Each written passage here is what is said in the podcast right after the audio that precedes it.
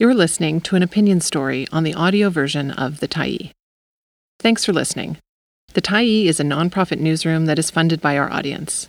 So if you appreciate this article and you'd like to help us do more, head on over to support.thetyee.ca and become a Tyee builder. You choose the amount to give, and you can cancel anytime.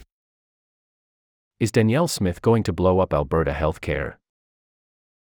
By David Climenhaga, July 21, 2023. The Premier who centralized the management of Alberta Health Services under a single administrator who answers only to her now says she wants to decentralize the province wide public health agency to enhance local decision making authority. What's wrong with this picture? According to Danielle Smith's mandate letter to Health Minister Adriana Lagrange, this will create a more collaborative working environment for our healthcare workers by incentivizing regional innovation and increasing our ability to attract and retain the healthcare workers we need. How likely is this to work as advertised?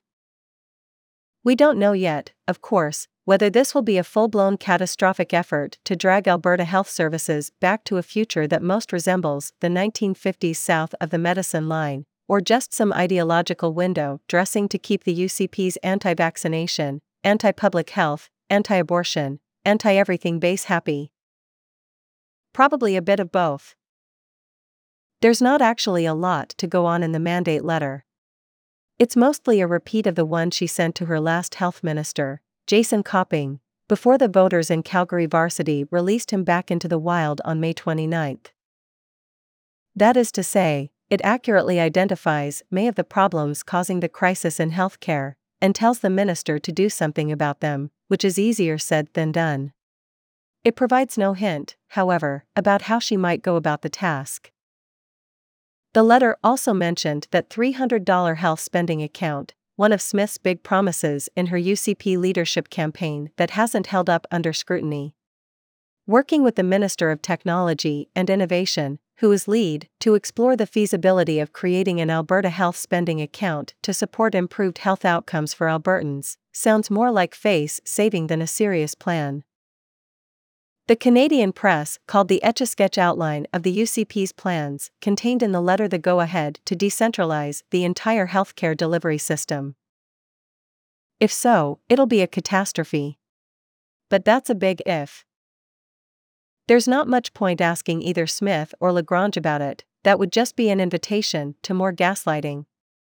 Indeed, speaking on a friendly right wing radio station this week, Lagrange said all of this will involve structures, and it's too early to say what those will look like. I don't want to presuppose where we will go, but rest assured, we are going to be making some change.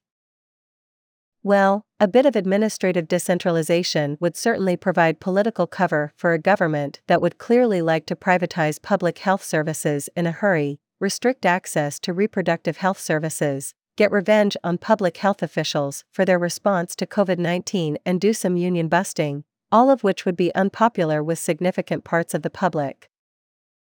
As for incentivizing regional innovation, other than ideological hobby horses like abortion services and vaccinations, or attracting and retaining the healthcare workers Alberta desperately needs, real decentralization would have the opposite effect. As everybody who knows anything about healthcare keeps saying over and over, yet another major restructuring of healthcare in Alberta is absolutely the last thing that a system already in crisis needs. Most likely, it would be an absolute catastrophe. But conservative provincial governments in Alberta have been constantly trying to reform healthcare for decades, and about the only thing they've tried that's actually worked was the creation of AHS, rolled out in 2009 under progressive, conservative Premier Ed Stelmach. It had a bumpy start, but lo and behold, eventually it ended up with the lowest administrative costs for healthcare in Canada. So, of course, the UCP has been asking ever since the party came to power why not mess with it? As Friends of Medicare Director Chris Gallaway put it in a news release after Lagrange's letter landed, this mandate letter is released at a time when Albertans are witnessing the UCP government's healthcare privatization schemes fail before their eyes. Privatized food in hospitals is a disaster, privatized labs are failing to deliver, and privatized surgeries are only worsening wait times and reducing capacity. As these privatization schemes continue to pull more workers from our public system, our healthcare short staffing crisis is only getting worse with dozens of facilities across the province facing repeated temporary closures. And as NDP health critic David Shepherd observed, this mandate letter basically provides a comprehensive list of all of the UCP's failures in the healthcare system. It's pretty reasonable to expect that whatever the government does next, whether it's the worst case or merely a less worse case, will have the same lack of success. But most likely, it will turn out that some things really are too big to dismantle, and that AHS is one of them. Thanks for stopping by the Tyee today. Anytime you're in the mood to listen to important stories written well, we'll be here. And if you'd like to keep independent media going strong, head over to the thetyee.ca and click on the Support Us button to pitch in. Finally, big, big thank you to all of our Tyee builders who made this story possible.